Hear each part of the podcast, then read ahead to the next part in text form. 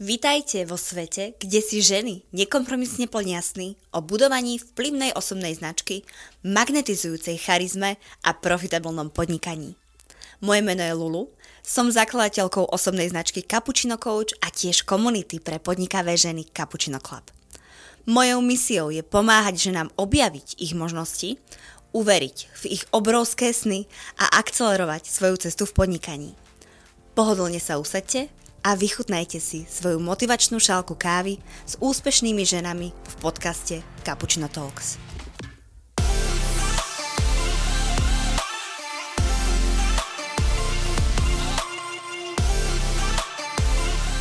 Mojou dnešnou hostkou v Cappuccino Talks je Miška Diman, autorka a moderátorka podcastu Sexuálna výchova.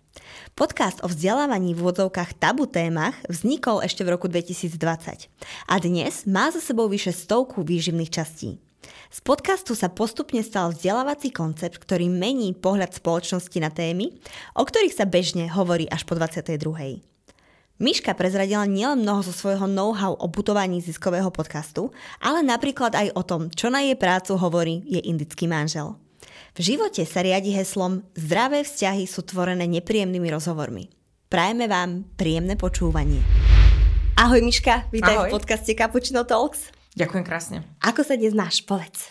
Dnes sa mám tak uh, aktívne a namotivovanie, keďže začiatok roka, tak som ešte taká plná energie a plná nádeje a optimizmu.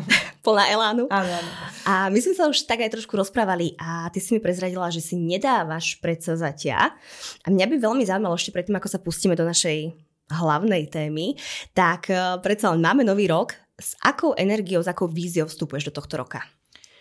Práve, že si dávam, len ten rok som si prvýkrát okay. nedala predsavzatia, že každý rok si dávam a tento rok som si to tak, skôr som si robila len také manifestácie nejaké, že čo by som možno, že chcela.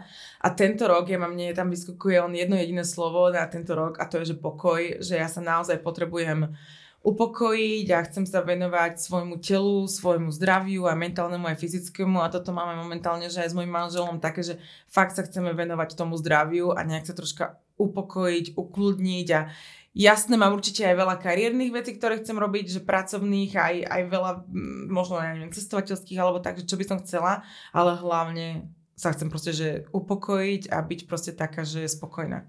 Uh-huh. A to sú krásne ciele, pretože ja mám pocit, že ten rok 2023 bol taký turbulentný. Neviem, či aj pre teba, pre mňa to bol najhorší rok asi, ktorý som mala. Že každý rok vždy všetci, čo si dávali, že a tento rok už nech skončí a tento rok bol najhorší, tak ja som vždy bola taká, že som sa s tým nesotožňovala, že, mm-hmm. že vôbec som to tak nemala, že pre mňa každý rok bol taký iný, taký istý ako aj ten predtým, ale tento rok bol pre, pre mňa, že najhorší, ale zároveň s najlepšími momentami, že také, bol veľmi divný tento rok. Už, už som rada teda, že je preč. A keď hovoríš, že bol veľmi divný a že teda uh, hovoríš, že neviem ako o jednom z najhorších rokov alebo najhoršom roku, mimochodom som rada, že v tom nie som sama, mm-hmm. lebo pre mňa to bolo takisto veľmi náročné a myslím si, že sa spojilo pokoronové obdobie a, a, a jednoducho taká, taký veľký zhluk hey. a všetkých možných aj nemožných faktorov. Čo si sa v roku 2023, v minulom roku možno naučila, alebo aké lekcie si dostala, možno aj také, ktoré ťa posunuli a, a kľudne, ak máš aj nejaké, ktoré uh, chceš menovať, možno nejaké chyby, alebo čo by si urobila niečo inak, tak uh, bolo tam také niečo? Ja som sa hlavne um, za rok 2023 prvýkrát postavila sama za seba. Že toto je pre mňa mhm. najväčšia lekcia, že som si určila hranice, aj čo sa týkalo nejakého bývalého pracovného vzťahu, aj čo sa týka hlavne môjho vzťahu s rodičmi, čo je teda moja veľká téma, ktorú som riešila minulý rok, tak som si prvýkrát tak, že nastavila hranice a že OK, už toto je to, pokiaľ to znesiem a ďalej to proste už nechcem eh, dovoliť niekomu, aby sa ku mne takto správal alebo tak. Takže toto je pre mňa taká veľká vec, čo som si nejak a myslím, že som sa snažila, aj som sa naučila viac komunikovať vo vzťahoch, mm-hmm. aj, aj s kamošmi, aj s uh, business partnermi, aj tak, že byť, uh, byť viac uh, úprimná a otvorená a aj keď je to nepríjemný rozhovor, tak do neho ísť. A toto je to, čo by som chcela ešte viacej v budúcom roku mm-hmm. riešiť. Mm-hmm. Čo ti v tom pomohlo? Pretože komunikácia, komunikovať nepríjemné témy a mm-hmm. postaviť sa sama, sama za seba, to je, to je tak krásna vec, ktorú si mi veľmi pekne nahrala, pretože mnoho žien sa nedokáže mhm. postaviť mm-hmm. sami za seba a nevedia, možno aj majú pocit, že majú tie hranice pevne určené, ale v praxi ich nevedia ako keby si obhájiť. Čo tebe osobne najviac pomohlo, alebo ak máš nejaký, možno nejakú techniku alebo nejaký tip pre ženy z vlastnej skúsenosti, ktoré s týmto zapasia? Mm, Akože mám, so, so seba hodnotou mám stále obrovský mhm. problém, mm-hmm. to je moja téma, ktorú riešim dlhodobo, takže s týmto mám problém. Veľmi mi pomohli aj kamaráti, že možno, že počúvať viac kamošov, že títo ako keby vidia z takého objektívnejšieho pohľadu, keď sa mi niečo aj dialo v živote, takže veľmi mi pomohli kamoši, že ma dosť dokopali, že počujem až toto už fakt, že si nemôžeš nechať, alebo tak, ale ono je to tak, že môžu mi to hovoriť, nehovorili mi to teda minulý rok prvýkrát, hovorili mi to aj predtým, mm-hmm. ale ja som si to už nejak tento rok uvedomila, takže aj toto určite mi pomohla aj terapia mm-hmm. že som začala aktívne chodiť na terapie, takže to mi určite tiež mega pomohlo, ale o, ten pokoj, toto je pre mňa mm. najväčšia vec. Mne sa to celé točí, stále sa vždy, keď ti riešim, nech riešim akúkoľvek vec v mojom živote, tak vždy sa vrátim k tomu, že keď som mám pokoj, keď som vyrelaxovaná, keď nie som v strese, keď sa nenaháňam, tak oveľa viac mám čas myslieť aj na seba, aj to, že prečo konám tak, ako konám, prečo myslím tak, ako myslím a že to také nejaké zvedomovanie a uvedomovanie si, že to mi pomáha, že fakt sa musím ukludňovať a vedome sa ukludňovať mm-hmm a potom uh, ono tam akože tie myšlienky sú, len ich väčšinou potlačam alebo si ich ani nevšimnem, takže hasiť, že fakt sa venovať sami seba. A teraz som to mega vidím, lebo mala som presne terapiu teraz po sviatkoch a mala som poslednú terapiu pred sviatkami a pred sviatkami to bolo, že najhoršie, ako som sa kedy v živote cítila, že psychicky som nikdy nebola tak zle na tom ako teraz a teraz som mala terapiu včera a ja, že ja sa mám skvelé. A terapeutka, že čo sa stalo? Ja, že no, vyspala som sa, nepracovala som, dala som si kúpel s manželom a bola som na masáži a, a zrazu ja som za dva týždne, že znovu zrodená proste mm-hmm. a mhm. fakt som si len oddychla a to mi stačilo a cítim sa aj lepšie psychicky, aj fyzicky, aj proste úplne inak idem do nového roka. Mm. To sa veľmi dobre počúva mne, pretože mám veľmi podobné uvedomenia za posledných pár týždňov a, a to je to, že um, častokrát práve ten oddych je to, čo nám chýba k tomu, aby sme videli jasne, Presne. aby sme nejakým spôsobom dokázali ukočírovať naše emócie a aby sme si aj ustali tie hranice, pretože áno, keď e, nemáme čas sa zamyslieť nad tým, že čo vlastne Hej. sa deje, tak sme oveľa zraniteľnejšie a necháme tých tých ľudí, tie situácie kvázi v úvodzovkách robiť si, čo chcú uh-huh. s nami.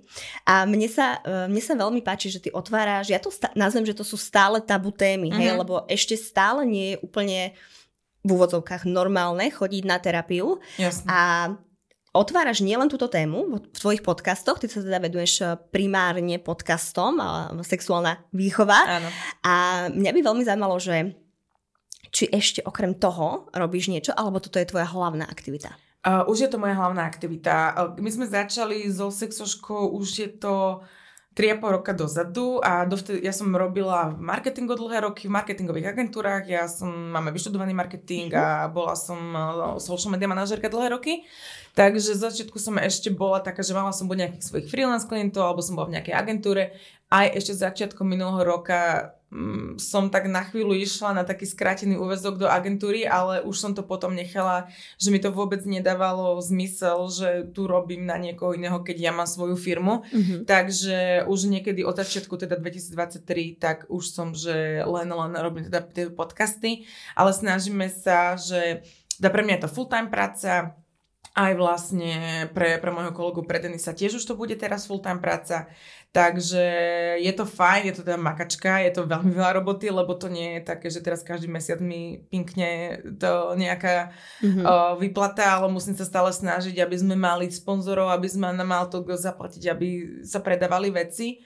A teda okrem podcastu robíme aj eventy, máme nejaký náš merch a tak a snažíme sa to stále teraz aj zväčšovať. Aj v tomto roku máme veľa plánov, čo by sme chceli.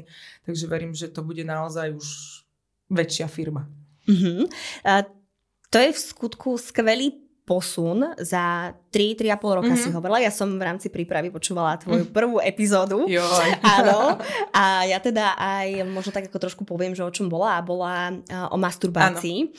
A vnímaš ty m, samú seba inak keď si nahrávala tú prvú epizódu a dnes? A v čom? Och, o, veľmi, úplne inak. To ja, ja, ja sa to aj bojím vypočuť tie prvé epizódy. Tam sme boli ešte strašne také... Vtedy bola aj vlastne iná moderátorka a boli sme, akože bolo to super, hej, podľa mňa nič by som nezmenila. Tak ako sme začali je skvelé, pretože práve tým sme pritiahli tých ľudí, ktorí to začali počúvať. Že to bolo veľmi funny, bolo to veľmi veľa o našich skúsenostiach, bolo to veľmi, veľmi také odviazané. Teraz sa už to oveľa viacej snažíme robiť s odborníkmi, sme troška viacej takí upratanejší, už neroz, akože stále sú tam nejaké naše osobné skúsenosti, ale nie až tak veľmi, mm-hmm. skôr sa naozaj snažíme tie odborné fakty, že takú mm, odbornejšiu a profesionálnejšiu formu sme tomu dali. Mm-hmm. Um, verím, že je tam troška posun v mojom skákaní do reči, lebo to ja dlhodobo bojujem, takže na to sa snažím si dávať pozor. Aj, aj čo sa týka hostí, vtedy zo začiatku sme vôbec nemali odborníkov, teraz už naozaj sa snažíme v každej epizóde mať odborníkov, takže v tomto určite ten posun je, že ako sme to robili vtedy a ako to robíme teraz. Mm-hmm. Čo je takým vašim hlavným alebo primárnym cieľom? Čo chcete nazvime to, že priniesť? No chcem, aby sa ľudia nehambili rozprávať o sexe. Mm-hmm. To je v skratke, že aby ten sex nebol tabu, aby sa ľudia nehambili rozprávať o sexe, o sexuálnom zdraví, o vzťahoch, lebo nie je to len sexuálna výchova, ale sexuálna a vzťahová výchova. Takže snažíme sa teda hlavne, aby sa ľudia nehambili a aby to nebolo už tabu. Uh-huh. Ste nejako, alebo máte, máte v plánoch ísť, dajme tomu aj do škôl, alebo rozšíriť to aj týmto smerom? Už chodíme do škôl, už uh-huh. dva roky. Uh-huh. Chodíme do škôl, ale teraz chodíme, teda tie dva roky chodíme v rámci jedného projektu. A to chodíme, že raz mesačne na dve školy po Slovensku čo je super, je to skvelý projekt, strašne sa to tešíme, ale už by sme teda počas tohto roku chceli začať chodiť po vlastnej osi, mm-hmm. lebo vždy, keď na tie školy ideme, tak nám príde veľmi veľa požiadaviek, že a príďte aj k nám, príďte aj k nám, príďte aj k nám. A my sme to vždy aj z časového, aj z nejakého organizačného hľadiska neriešili, takže teraz by sme chceli už aj po vlastnej osi na tie školy chodiť ešte viac, lebo tam vidíme naozaj obrovský zmysel. Hmm. Tam tie decka to, je, to nasávajú to jak špongy a vidíme, že tie informácie nemajú, vidíme, že tu je to, kde to môžeme zmeniť a, a že to by sme chceli určite robiť ešte viac. Uh-huh. Aké staré deti sú väčšinou tie, ktoré chodia na tieto vaše prednášky? No my chodíme na stredné školy uh-huh. a chodíme väčšinou od 16-17 do 18 väčšinou, tak pubertiaci. Uh-huh. Ja si neviem predstaviť, si tak spomínam, idem tak v mysli uh, dozadu, keď ešte ja som chodila na strednú, na gymnázium, tak e, ako sexuálna výchova to bolo absolútne tabu. Tam sme mali dve možnosti, buď, som, buď si si mohla vybrať, áno, biológia, OK, ale potom si si mohla vybrať z tých voliteľných krúžkov buď náboženstvo, alebo mhm. čo to bolo to etika. druhé? Etika. Áno. A uh, mám pocit, že je, je, bolo to veľké tabu áno. aj medzi učiteľmi, aj ja si nepamätám, že niekedy by som mala so svojou mamou vôbec rozhovor o, o tomto. A je to už inak? Alebo je to stále takisto? Je to stále tabu. Keď sa pýtam, o, na školách stále nič nie je, niekedy na základnej škole je také, že prídu, ukážu tam vložky a chlapcom, mm. neviem, možno, že o mor- mokrých snoch porozprávajú. Už to, že ich vlastne oddelia je vlastne zlé, potom chlapci nevedia, ako sa vložky používajú a toto všetko. Takže o, sexuálna výchova na školách stále nie je, na stredných školách vôbec nie je. Možno občas, že na tej etike Uh-huh. Je tam niečo, nejaké manželstvo alebo niečo, to je aj na náboženstve, ale skôr nie. A keď sa pýtame aj, o, vždy sa pýtame, že rozpráva sa s vami niekto o sexe doma alebo tak, tak väčšina naša skupinka je okolo 20 žiakov a nech dvaja maximálne zdvihnú ruku, že sa s nimi doma niekto rozprával a aj to väčšinou býva starší súrodenec, mm. ale niekedy rodič, ale naozaj, že 80-90% vôbec nikto sa s nimi nerozprával. Ani v škole, ani doma, ani nikde. Uh-huh. A hovoria vám aj, že odkiaľ čerpajú informácie v tomto veku? To sa akože ani až tak moc nepýtame, ale tých informácií majú strašne veľa. Že mm-hmm. oni, kde sú my, kde sú oni a kde som bola ja v ich veku, to sa nedá porovnať, ale oni na jednej strane super, lebo sú oveľa viac presne takéto, že vedomejší ohľadom mm. tej komunikácie, ohľadom nejakých traum, ohľadom týchto nejakých uh, hraníc a týchto vecí, uh, to, toxických vzťahov a t- toto majú dosť naštudované a toto dosť vedia. Ale chýbajú im také základné anatomické veci, hej, že uh-huh. keď sa ich pýtame, že prečo má, sú rôzne veľkosti tamponov, tak nám aj dievčata povedia, že no lebo dievčata majú každá inú hmotnosť a proste takéto veci, že uh-huh. úplne tieto základné anatomické veci, alebo že sa dá otehotniť aj sprej akulatu, keď im povieme, tak to vidíme, ako sa tam takto buchajú vedľa seba, že oh, ja to sme nevedeli, že, že takéto úplne tie základné veci im chýbajú, to sa nemajú odkiaľ dozvedieť, to si ani vyslovene nepôjdu nejako googliť O týchto vzťahoch, to sa už aj viacej rieši na tých Instagramoch, sú rôzne um, profily, ktoré zdieľajú všelijaké takéto veci, takže o tom vedia oveľa viac ale nevedia to možno, že až tak možno, že ako keby do tej praxe ako keby zakomponovať. Tiež vždy hovoríme, že komunikácia je základ a že musia sa rozprávať aj o nejakých zlých veciach, keď to maličko, keď to vadí, že musia to vždy otvoriť, lebo sa to potom uh-huh. nabali a tak. Takže tieto veci akože vedia možno nejaké termíny, vedia možno troška viacej, možno, že trocha viacej komunikujú, ale stále ako keby tie základy im chýbajú. Uh-huh. Viac takýchto projektov do škôl, Áno. jednoznačne.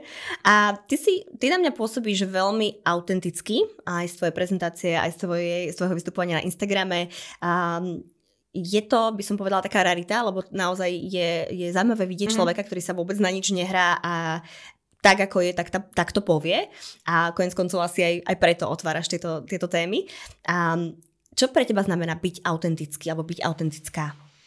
Prvé, ďakujem krásne za kompliment, že to, to ma teší, ale ja sa akože časokrát dostávam túto otázku a ja sa nad tým akože nejako tak ani, že ja si neviem predstaviť, že by som bola iná. Mm-hmm. Že ja si neviem predstaviť, že teraz by som sa, to je namáhavé, že by som sa teraz tvárila, že ja mám niečo, čo nemám, alebo vyzerám ako nevyzerám, že a hlavne teraz, že už sa stane, že ma občas niekto uh, aj že stretne v meste a ja veľakrát, že, mal, že už to keď teraz vidím, že idem na video, tak sa namalujem, ale ja väčšinou chodím nenamalovaná a, a že ja teraz by som sa musela báť, že ježiš, niekto ma teraz niekto uvidí, keď ja sa stále točím na Instagrame namalovaná, to je podľa mňa, že tak strašne navyše veľa roboty, mm-hmm. že, že si to neviem predstaviť, takže pre mňa je to úplne prirodzené, že, ale ja som takáto akože bola vždy, že mm-hmm od, od malička proste, to mám poznámky od, triednej, že dvakrát meraj a raz strihaj, lebo nikdy ani nerozmýšľam a rovno hovorím a, a, a som taká hrbr a všetko, takže Vždy som taká bola, vždy som, a podľa mňa to veľmi súvisí aj s tým, že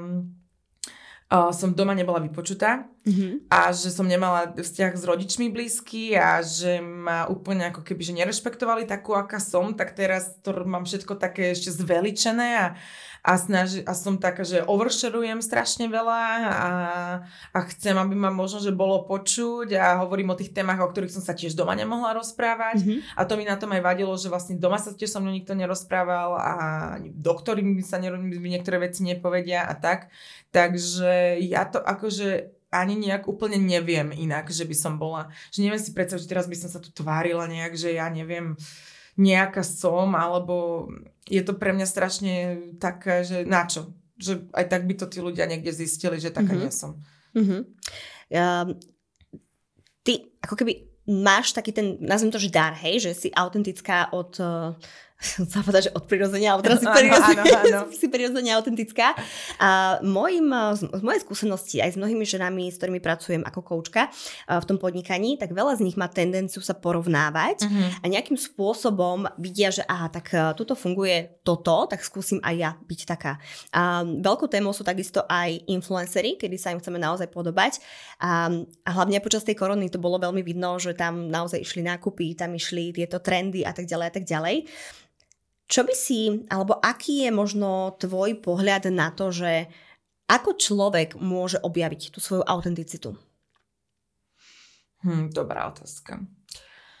Mm, no, pre mňa akože čo je také pro, základné, na jednej strane to veľmi vnímam, že je to, čo mne pomáha, je, že mne je ako keby jedno, čo si ľudia o mne myslia. Mm-hmm. Ale na druhej strane to niekedy tiež zistujem teraz, že to veľmi riešim pri niektorých mm-hmm. situáciách, že ide von nejaký, ale že vtedy si uvedomím aj, že to nejde ako keby od mňa.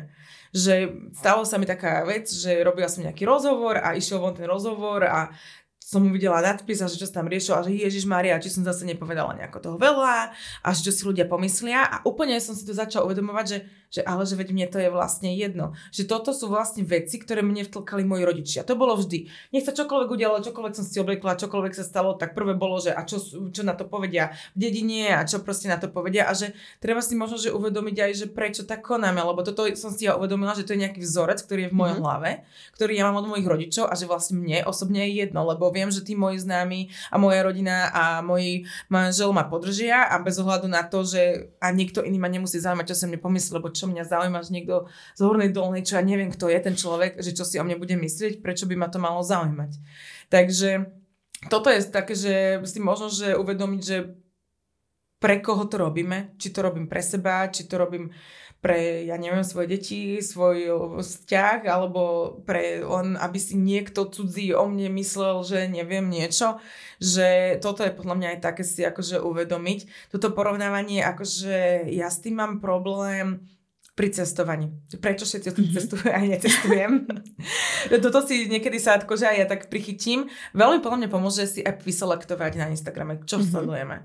Že ak fakt m- o, mám problém so sebaláskou, mám problém s tým, ako vyzerám a ten Instagram, vidím tam stále len tie modelky, ktoré sú krásne, ktoré všetky, ja sa viem odfotiť nádherne. A ja sa viem odfotiť tak, že mi nebude vidno, že mám brucho a nadvahu, ale proste Uh, o tom to je, že na tom Instagrame sa veľmi jednoducho klame.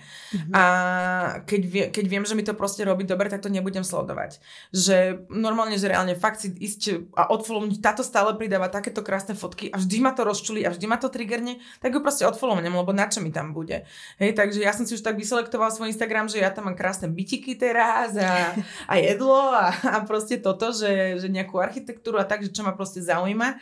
A treba ten, lebo ten, tie sociálne siete sú super, skvelý nástroj, využívajme ho, vďaka tomu máme aj biznisy a aj všetko, ale veľmi, veľmi to má dopad na mentálne zdravie, mm-hmm. takže to nie je podľa mňa úplne cesta tráviť menej času na sociálnych sieťach, aj keď to je tiež super, ale skôr že čo tam sledujeme si nejako, akože, že OK, tak keď chcem zdravšie sa stravovať, tak si nám tam recepty so zdravými toto a nie pizzu alebo niečo, hej, že, mm-hmm. že treba si to ako keby tak vymyslieť. Mm-hmm.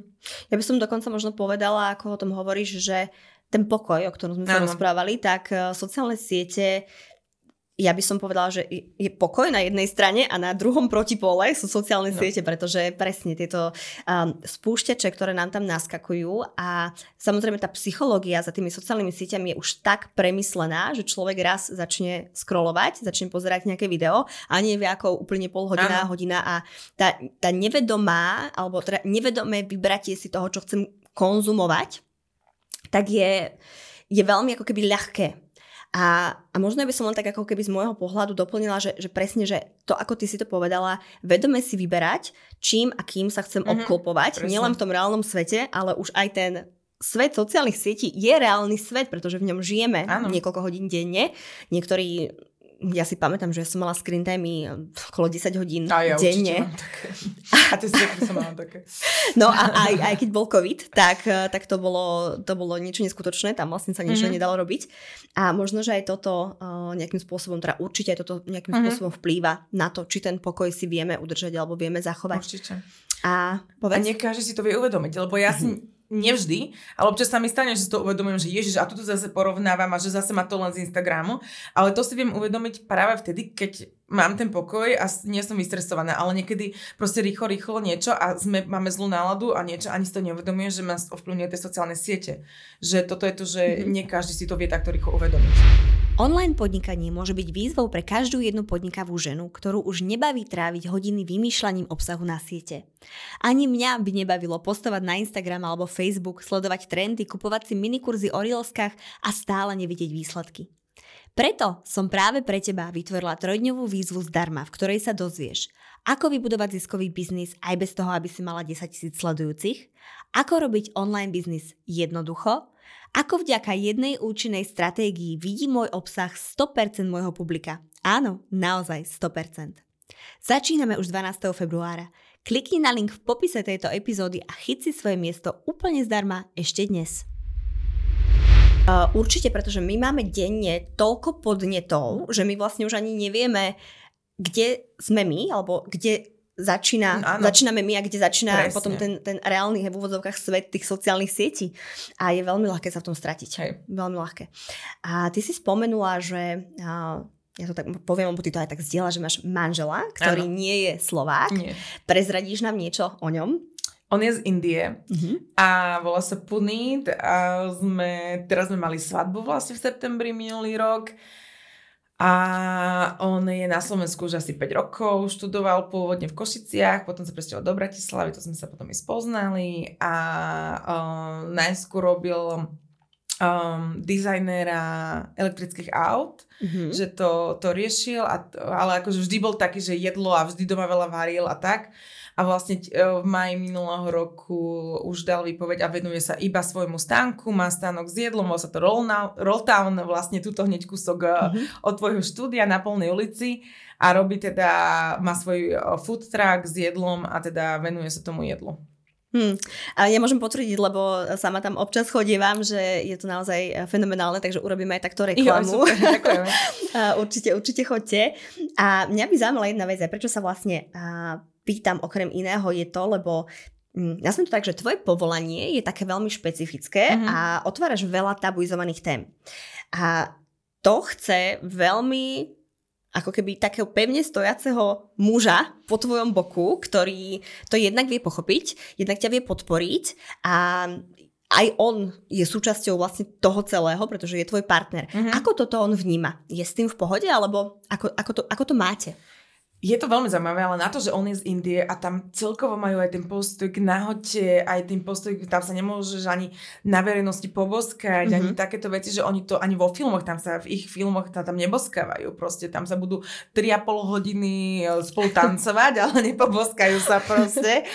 Takže o, napriek tomu nemal nikdy s týmto problém. Mhm. Naozaj, že nikdy nemal problém s tým, že čo robím, práve že v tom vidí o, zmysel, že to naozaj kvituje, podporuje ma v tom. O, v tom, že čo všetko úplne hovorím v tých epizódach, v tých prvých, akože Uh, mám podľa mňa šťastie, že nerozumie a nepozerá všetky, tá nepočúval to všetko, lebo on zase je taký, že nechce úplne, aj keď ja častokrát ja by som dávala na story čokoľvek z nášho Mhm. mm-hmm. života a on je taký, že aspoň trocha mi nechaj súkromie, až toto nedávaj na storky alebo tak, takže v tomto ma on niekedy brzdí, uh, takže nie je úplne taký, že zase zo súkromia všetko hovoriť.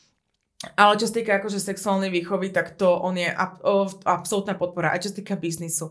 Že nikdy v živote by mi nepovedal, že a choď si nájsť radšej normálnu robotu alebo niečo, že aj keď toto je risk a proste je to sezónne a vtedy máme viac a vtedy menej Mhm. mm-hmm. a niečo, tak v tomto on je naozaj veľká podpora a on tým, že tiež má svoj vlastný biznis a ja ho v tom tiež veľmi podporujem a sme obidvaja biznismeni, tak uh, to veľmi dobre chápe, že uh, aké sú tam vlastne nejaké nástrahy toho biznisu. Mhm. Je aj nejaké, teraz si spomínala, že on teda ťa brzdí, máš aj ty sama nejaké tabu, alebo čo je, čo je pre teba už za hranicou? Um, jednu jedinú vec, ktorú sme povedali, že ktorú nikdy v živote nepovieme, čo v podcaste je, že nikdy nepovieme náš body count, to je teda, že počet osob, s ktorými sme spali, lebo Mhm. to nie je teda nejako relevantné v na, k nášmu podcastu a ani o, nechceme, aby sa vôbec o tom rozprávalo a teraz je to tiež zase obrovský boom a to je proste už len to, že sa o tom vôbec hovorí a že to niekto sa počíta, tak to je tak bezpredmetná vec, proste, že by to nemalo sa vôbec riešiť. Takže toto je jediná vec, ktorú som uh, takto nepovedala, ale inak, um, aj keď mi to je niekedy, že nepríjemné, alebo že mám pocit, že práve vtedy, keď mám pocit, že príliš veľa som povedala, tak mi najviac príde ohlasov, že to niekomu pomohlo. Mhm. Takže niekedy aj ja sa cítim, že Ježiš Maria, toto som zase príliš veľa povedala, že toto som asi jediná, kto to zažíva a čo ako to ľudia zoberú alebo tak, tak potom vždy zistím, že aj niekto iný sa s tým stretol a že práve to tým ľuďom pomôže, že oni tiež zistia, že v tom nie sú sami a že o, niekto o iný o tom akože sa nehambil a hovorí o tom. Mhm. Tak ale akože snažím sa už si dávať pozor na jazyk a lebo stávalo sa často, že po nejakej epizóde, že ježiš, zase som toto porozprávala, ale vždy na to akože boli dobré ohlasy, takže ja už podľa mňa nemám ani čo o sebe prezradiť, lebo ja som už všetko v tých podcastoch prezradila. Mne sa veľmi páči, že snažím sa, že Áno, ako áno. keby, že, že, že, že, že dávaš, tam, dávaš tam naozaj dôraz na toto slovo a ja sa musím priznať, že tento trend, ako ty hovoríš, že zdieľanie toho počtu partnerov, že mňa úplne obišiel. Je Teraz- to trend? No, ja som to teraz videla o, v rôznych takých médiách pre mladých, čo teraz a, a rôznych takých reelsoch na Instagrame, že to strašne veľa riešia, pýtajú sa to na uliciach ankety, že aký okay. je tvoj body count a tak. Takže to teraz aj vzala zahraničných, akože možno, že ja to vnímam viacej, pretože aj followujem rôzne mm-hmm. také účty. Ale fakt to teraz som videla za posledné týždne viackrát niekde spomenuté a nemalo, je to podľa mňa úplne irrelevantné proste, ale najhoršie je, keď to je vec, že to potom využívajú muži, ktorí hovoria, že keďže nemá vyšší body count, tak nemá hodnotu a toto, čo by som ja tu normálne, že za mi nožik vo vačku otvára, keď počujem túto vetu. Takže o, nerozumejú tomu podľa mňa úplne ľudia a je to veľmi stigmatizované stále. Hmm. A Poďme ešte k podcastu Sexuálna výchova, vôbec k projektu. Mm-hmm. Mňa by veľmi zaujímalo, pretože hovorila si o tom, že už to nie je len podcast, že už je to niečo, niečo viac, niečo väčšie. Už um, teda máte merch, máte podujatia. Čo chystáte v roku 2024? Na čo sa môžu ľudia tešiť? Uh, teraz aktívne hľadáme, že by sme chceli mať už office a chceli by sme mať štúdio, chceli by sme prejsť na video, že to máme také v najbližšom časovom uh, rozsahu, že chceli by sme robiť viacej videí, viacej reelsov, viacej, uh, začali sme troška na konci roka už robiť TikTok, akože mm-hmm. neskoro na všetko na, nabiehame, ale, ale takže chceli by sme viacej sa venovať video obsahu určite. A Chceli by sme uh, možno určite aj rozšíriť merch nejaký, že vytvoriť aj viacero merču a ja by som stále mám v hlave, že um, viac niečoho edukatívneho vytvoriť, či už nejaké e-booky alebo niečo na našom webe, písať, začať písať blogy, mm-hmm. troška ešte viac, aby tie informácie niekde po nás zostávali, lebo ten podcast sa nieku každému dostane. Takže možno, že trocha aj viacej nejaké blogy písať, viac také, že odborné, viacej spolupracovať s doktormi. O, viacej teda chceme chodiť na tie školy Akože, čo by sme určite chceli, je strašne veľa vecí, chceli by sme knihu napísať, chceli by sme strašne veľa vecí, mám takých v hlave, že čo áno, niečo sú krátkodobejšie, niečo sú dlhodobejšie, takže akurát teraz máme v pláne si takže sadnúť a spraviť si taký, také nejaké plánovanie, že čo akože chceme tento rok spraviť. Mm-hmm, čiže idete robiť nejaký strategický plán a na tento rok, že čo vás čaká.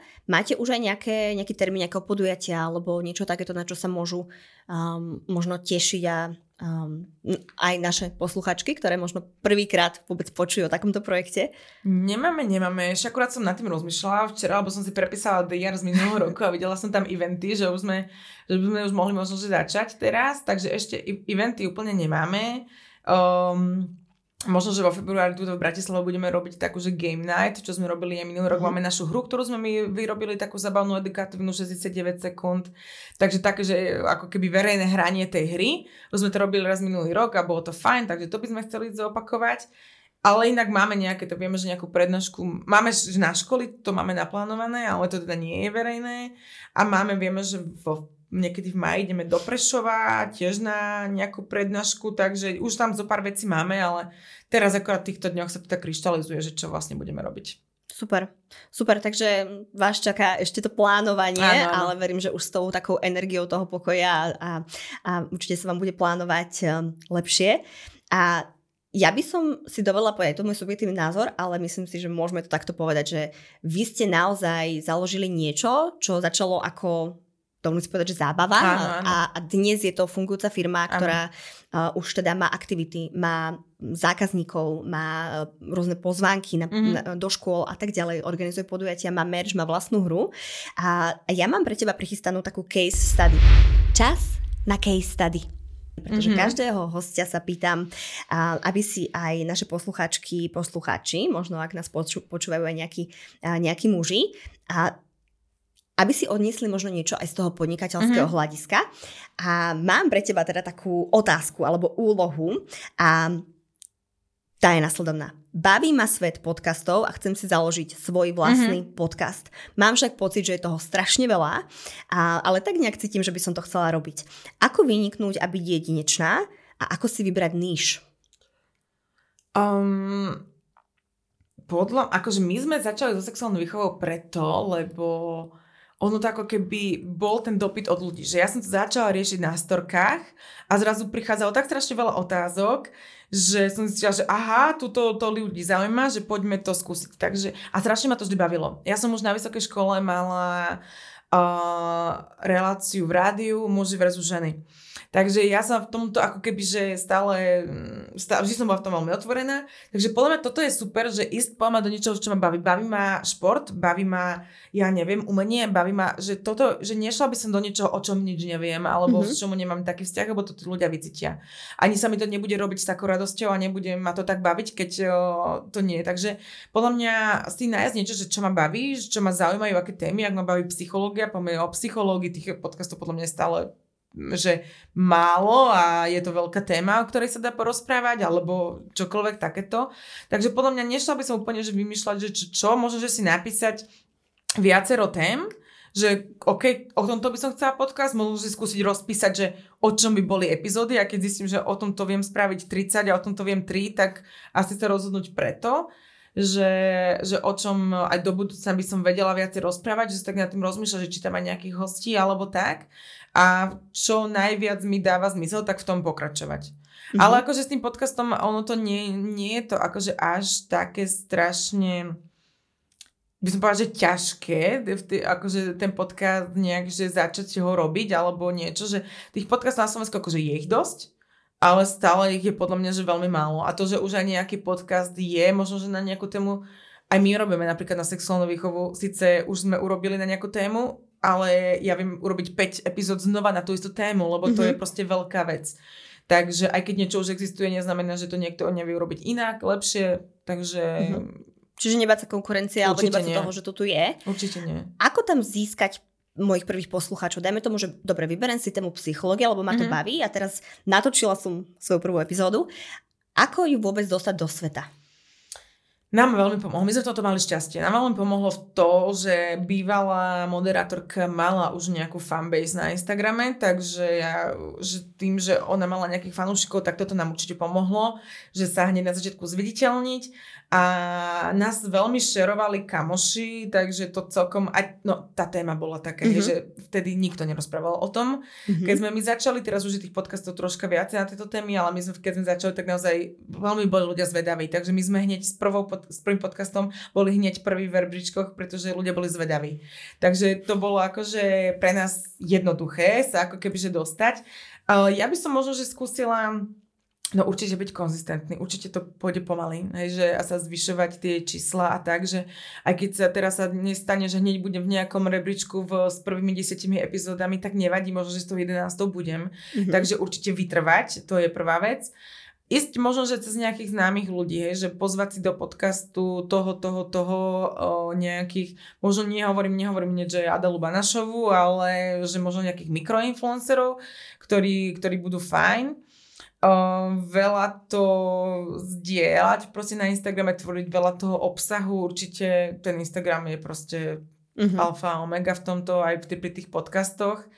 Takže tá distribúcia tam je veľmi dôležitá, hej, že nezabudnú sa každý musím odfotiť, čo my častokrát zabudáme, hej, že nafotiť si s ním nejaké video, uh, distribuovať to naozaj. Um, takže pomaly, že je viacero tých krokov ale že podľa mňa cesta to nejakých známych ľudí, ty by to mohli tak nejako mm-hmm. potiahnuť. Mm-hmm.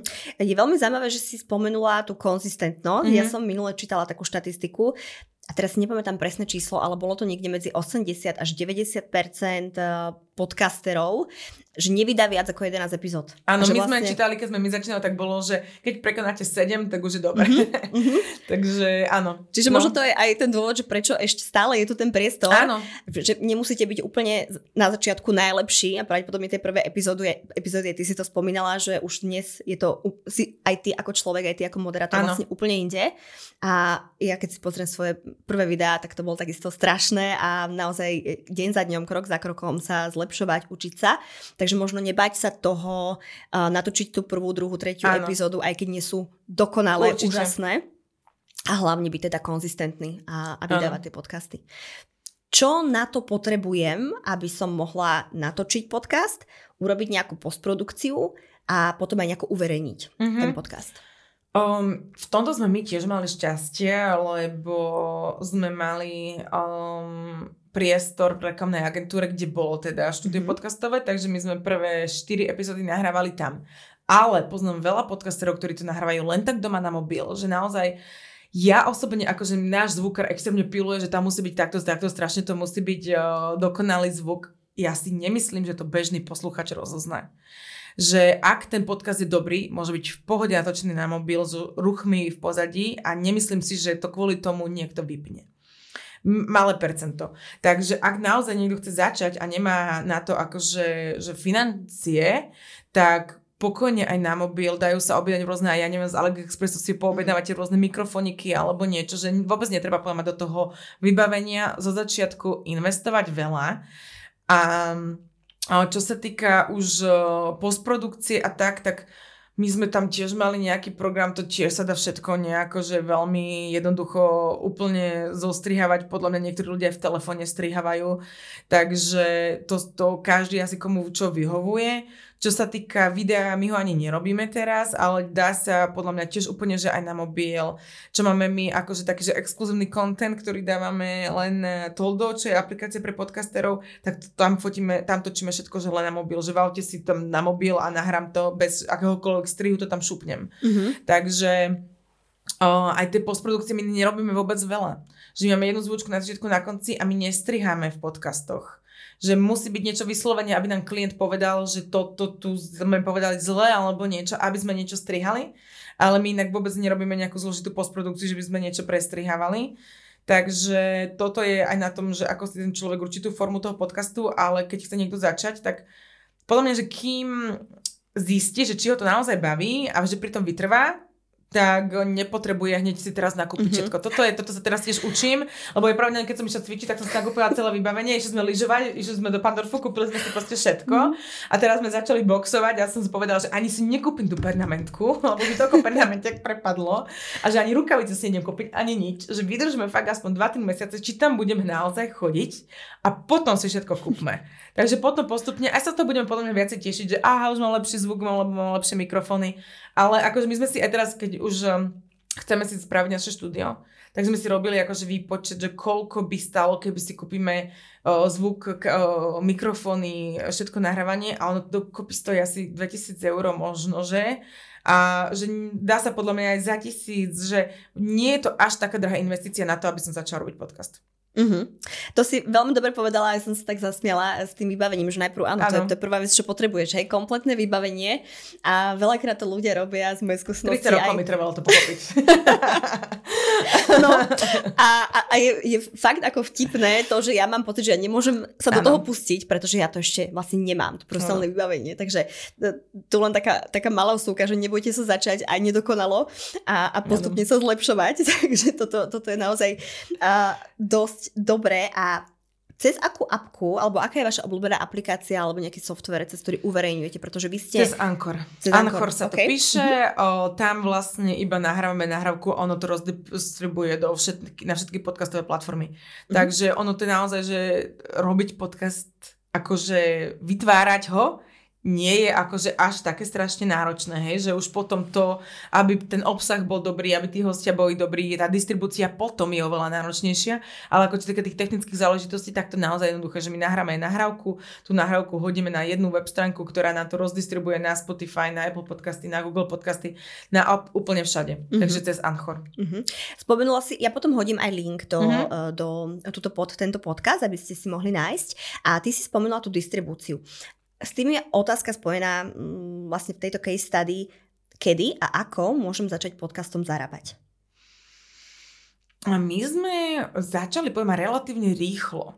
Že my sme už v tých prvých, ja neviem, či nejak po desiatom podcaste mm-hmm. alebo mhm. tak, že sme začali zo začiatku prvé dva roky oslovali klienti nás. To bolo super. Ale to je preto, že my máme naozaj jedinečnú, mm. akože sme boli v tom monopol dlho, lebo nikto to... Zrazu však sex shopy, o, my máme niekde sponzorovať, pretože nikde ne, nemôžeme, pretože nás budú všade blokovať. A tuto zrazu môžeme. Takže náš prvý klient, ktorý nás oslovil, bol O2. Okay. Takže to bolo, že to, že to sme mali toto, že šťastie. Ale podľa mňa sa dá začať, o, no závisí asi podľa pod toho akože počúvania, treba si podľa mňa, že fakt písať tie čísla, sledovať tie čísla, ako máme počúvanosť, kedy sme rebríčku, robiť si screenshoty, dávať si to možno do nejakej presky, toto som dosiahol, dávať si tie svoje úspechy do nejakej presky, že tento podcast už tedy a prezdielal ho tento človek a tak, že toto mm-hmm. mňa veľmi pomôže, že robiť si takúto svoju osobnú case study svojho vlastného projektu, akéhokoľvek vlastne. No a potom začať oslovovať. Akože to, aj keď som robila ja sociálne siete, ja som veľakrát písala značkám, že o, toto, ja neviem, tu, viem si predstaviť nejaké zlepšenie, nechcete pomôcť so sociálnymi sieťami, takže normálne začať oslovovať. Že toto v v tomto nie je úplne, že hamba, niekedy to vidie, niekedy to nevidie. Ja aj teraz akože niekedy napíšem, že o, keď viem, že vymyslím si, idem na dovolenku a viem, že by som tam mohla spropagovať opalovacie krémy, tak im napíšem, hej, že mm-hmm. ja sa v tomto akože až tak úplne nehambím. Keď mi povedia, že nie, tak nie, keď áno, tak áno, že super pre mňa. A Takže normálne oslovovať, my máme teraz už akože aj obchodiačku, e, máme spísané všetky tieto naše čísla, všetko, čo im vieme ponúknuť, e, vymyslieť si, akým spôsobom chcem z toho zarábať. Lebo mm-hmm. dá sa rôzne, my zarábame z viacerých. Zarábame z toho, že máme sponzorované epizódy, že je sponzorik na začiatku, na konci spomenieme nejakú značku alebo produkt v podcaste to je, že máme sponzorované epizódy. Potom uh, zarábame aj z affiliate marketingu, to znamená, že máme nejaké percenta z promokodov, keď niekto používa náš promokód na nejakú značku, tak máme z toho nejaké percenta. To je druhá vec, ktoré zarábame, zarábame aj z Instagramu. Máme už nejakých fanúšikov na Instagrame, takže predávame aj obsah na Instagrame, storky, reelsy, posty, takže aj z tohoto zarábame. Zarábame aj z eventov, zarábame aj z merču, snažíme sa to tak nejako mm-hmm. diverzifikovať, že keď nemáme sponzorovanú epizódu, tak ja neviem, budeme robiť event alebo niečo, alebo fakt sa musíme obracať proste, aby sme tie peniaze mali. Takže vymyslieť si, že aj ako chcem zarábať, a, a oslovovať, oslovovať tie značky. Aj teraz máme teda obchodiačku, ktorá ide, na, ide Valentín, tak o, sme jej proste povedali, že po oslovuj, ja neviem, tam tie, čo robia, tlačia fotky spoločné, čo, čokoľvek, čo my vieme nejako prepojiť na vzťahy, lásku, sex, neviem čo, o, bude Valentín, tak oslov teraz všetky značky, ktoré robia spodné pradlo.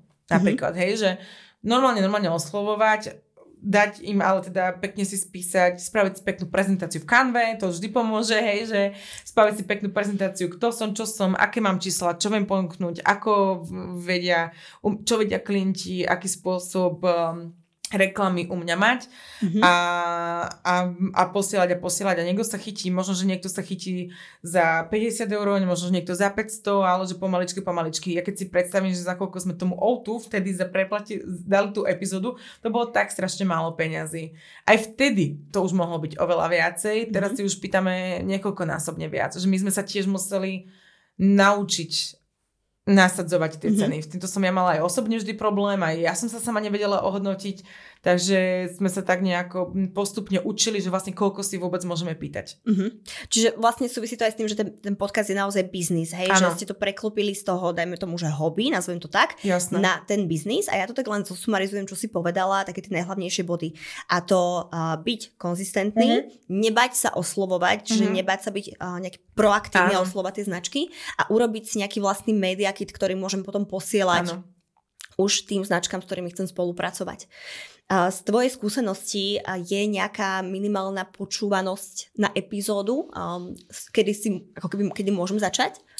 Veľmi to závisí od e, obsahu podcastu, lebo ak je to nejaký taký lifestyleový, tak asi je treba viac, ale ak je to možno nejaký špecifický podcast, ktorý sa venuje IT alebo mm-hmm. niečoho, tak tam je aj tá cieľová skupina oveľa menej, takže aj tých počúvaní je oveľa menej stále dobrých. Mm-hmm. Takže to neviem, neviem. Som aj také nejaké podcastové skupiny, tam sa nejak myslím, že riešilo, že už dobrý podcast má o nejakých 2-3 tisíc vypočutí. Okay. Viem, že tam také nejaké číslo padlo. Ale neviem, že ono aj teraz napríklad Spotify, keď sme my začínali, tak to bolo iba počúvanie. Mm-hmm. Teraz už Spotify o, do tých rebríčkov nezaraďuje iba na základe počúvania. Zaraďuje na základe, koľko nových tam prišlo ľudí, koľkokrát sme sa tam niekde zobrazili, koľkokrát sa možno niekto k tomu vrátil. O, samozrejme sú tam stále aj tie počúvania, ale je tam oveľa viacej faktorov, ktoré Spotify vlastne dá, berie mm-hmm. do úvahy. Takže nie je to vždy len o tom počúvaní že nás častokrát obehli podcasty, ktoré sú nové, mm-hmm. pretože sú nové a majú vlastne veľký počet nových posluchačov. Takže tým, že mali nových veľa posluchačov, tak nás Vystrelili. preskočili v rebríčku. Mm-hmm. Mm-hmm. Je niečo, čo by si nejakú radu, ak by si mohla dať niekomu, kto chce začať podcast, alebo chce na ňom začať zarábať, alebo chce mm-hmm. zaradiť do svojho možno portfólia, pridať ho, čo by si im povedala? Hmm. Nie, pre mňa, akože podľa mňa, čo nám pomáha, je vidno, že my sme nadšení z toho. Že mm-hmm. pre mňa to je stále, že ja už som sa tešila, že už ma mrl žialice sviatky. Nie, že mi akože, že chcem pracovať, alebo tak, ale že ja milujem to, čo robím. Proste, že pre mňa je to nielen moja práca, pre mňa je to zmysel môjho života, fakt, že v tom vidím veľký zmysel, takže možno, že nájsť si naozaj niečo takéto a keď to bude fakt takéto nadšenie a nebude sa do toho nutiť, tak to podľa mňa aj tí posluchači budú počuť, aj tí klienti, klienti to budú vidieť a že presne sa to nejako nehrať, nebať sa toho, byť tam autentický, nebo nebyť nejakých tam nejakých štruktúr, ktoré mi vôbec nesedia, ale že robiť to um, fakt tak, že ako mne sa páči, že možno takto to nikto iný nerobil, tak ja to tak proste teraz budem robiť a skúšať experimentovať. Ono, keď sa to aj nevydarí, tak každý na to zabudne o dva dní. No to sa nemusíte vôbec bať, takže naozaj, že fakt, že skúšať proste skúšať. To je, to je krásne. A ja by som tak pomaličky a, túto epizódu plnú a naozaj tabu tém, intimity, uh-huh. ale aj, aj rád od niekoho, kto si prešiel každým jedným stageom od toho hobby podcastingu až cez naozaj budovanie uh-huh. tej firmy a pomaličky ťahala ku koncu a ja mám na teba ešte takú jednu otázku. Keby si mohla na, kdekoľvek na svete vy, vylepiť jeden obrovský gigantický billboard, čo by na ňom bolo napísané? Mám jednu takú obľúbenú vetu v posledných mesiacoch a už som to viackrát niekde povedala a hovorím to aj preto, lebo aj ja sama sa tým snažím viacej riadiť a je to, že zdravé vzťahy sú tvorené nepríjemnými rozhovormi. Hmm. A toto si ja aj sama sebe musím e, častokrát e, pripomínať, aj to veľakrát hovorím v podcastoch a naozaj, aj keď ten rozhovor je nepríjemný, aj keď e, radšej by som to odignorovala a, a posunula sa ďalej, tak ísť do toho, vždy si to vysvetliť a aj s kamošmi. Že nielen vo vzťahoch, ale teda aj s kamošmi, aj s biznis partnermi. Aj ja som veľa urobila chyb, kedy som povedala, že a toto mi nevadí, a to, alebo som to proste nechala tak, že a, a, a, a, a potom sa to nabalilo a už nebolo cesty späť. Takže zdravé vzťahy sú tvorené nepríjemnými rozhovormi a vždy, keď je to aj najmenšia maličkosť, nie som si sa, či ten vtip niekto pochopil, alebo toto sa ma dotklo a nechcem, aby to už niekto zopakoval, takto tomu človeku povedať, že počúvaj, toto sa ma dotklo. Počúvaj, toto som takto nemy- nemyslela takto, myslela som to takto. Vždy všetko, že nech tam mm. akákoľvek nejasnosť, vždy si to všetko vydiskutovať. To je krásne, to amen, vytesať, vytesať do kameňa. Ja ti veľmi pekne ďakujem za tento veľmi príjemný ja novoročný ďakujem. rozhovor a už len taká uh, obligátna otázka, ale to viackrát spomenula, kde ťa môžu, kde vás môžu ľudia nájsť, sledovať, kde vám môžu prihlásiť odber. Uh-huh. Um, mňa osobne, ja som Michelle Grafy na Instagrame, um, takže primárne tam. Sexuálna výchova na Instagrame, sme aj na YouTube, všade sme sexuálna výchova. Sexuálna výchova na mhm. YouTube, na Instagrame, Spotify, Google podcasty, Apple podcasty, podmazy, úplne, že všade. Plus teda aj tá aplikácia Toldo, kde dávame prémiový obsah, tam sme tiež sexuálna výchova. To je asi všetko. Všade sme takto ako sexuálna výchova. Super. Ďakujem ti veľmi pekne. A ja. A želám ešte nádherný deň tebe aj našim poslucháčom. A ja. Ahojte. Ahojte.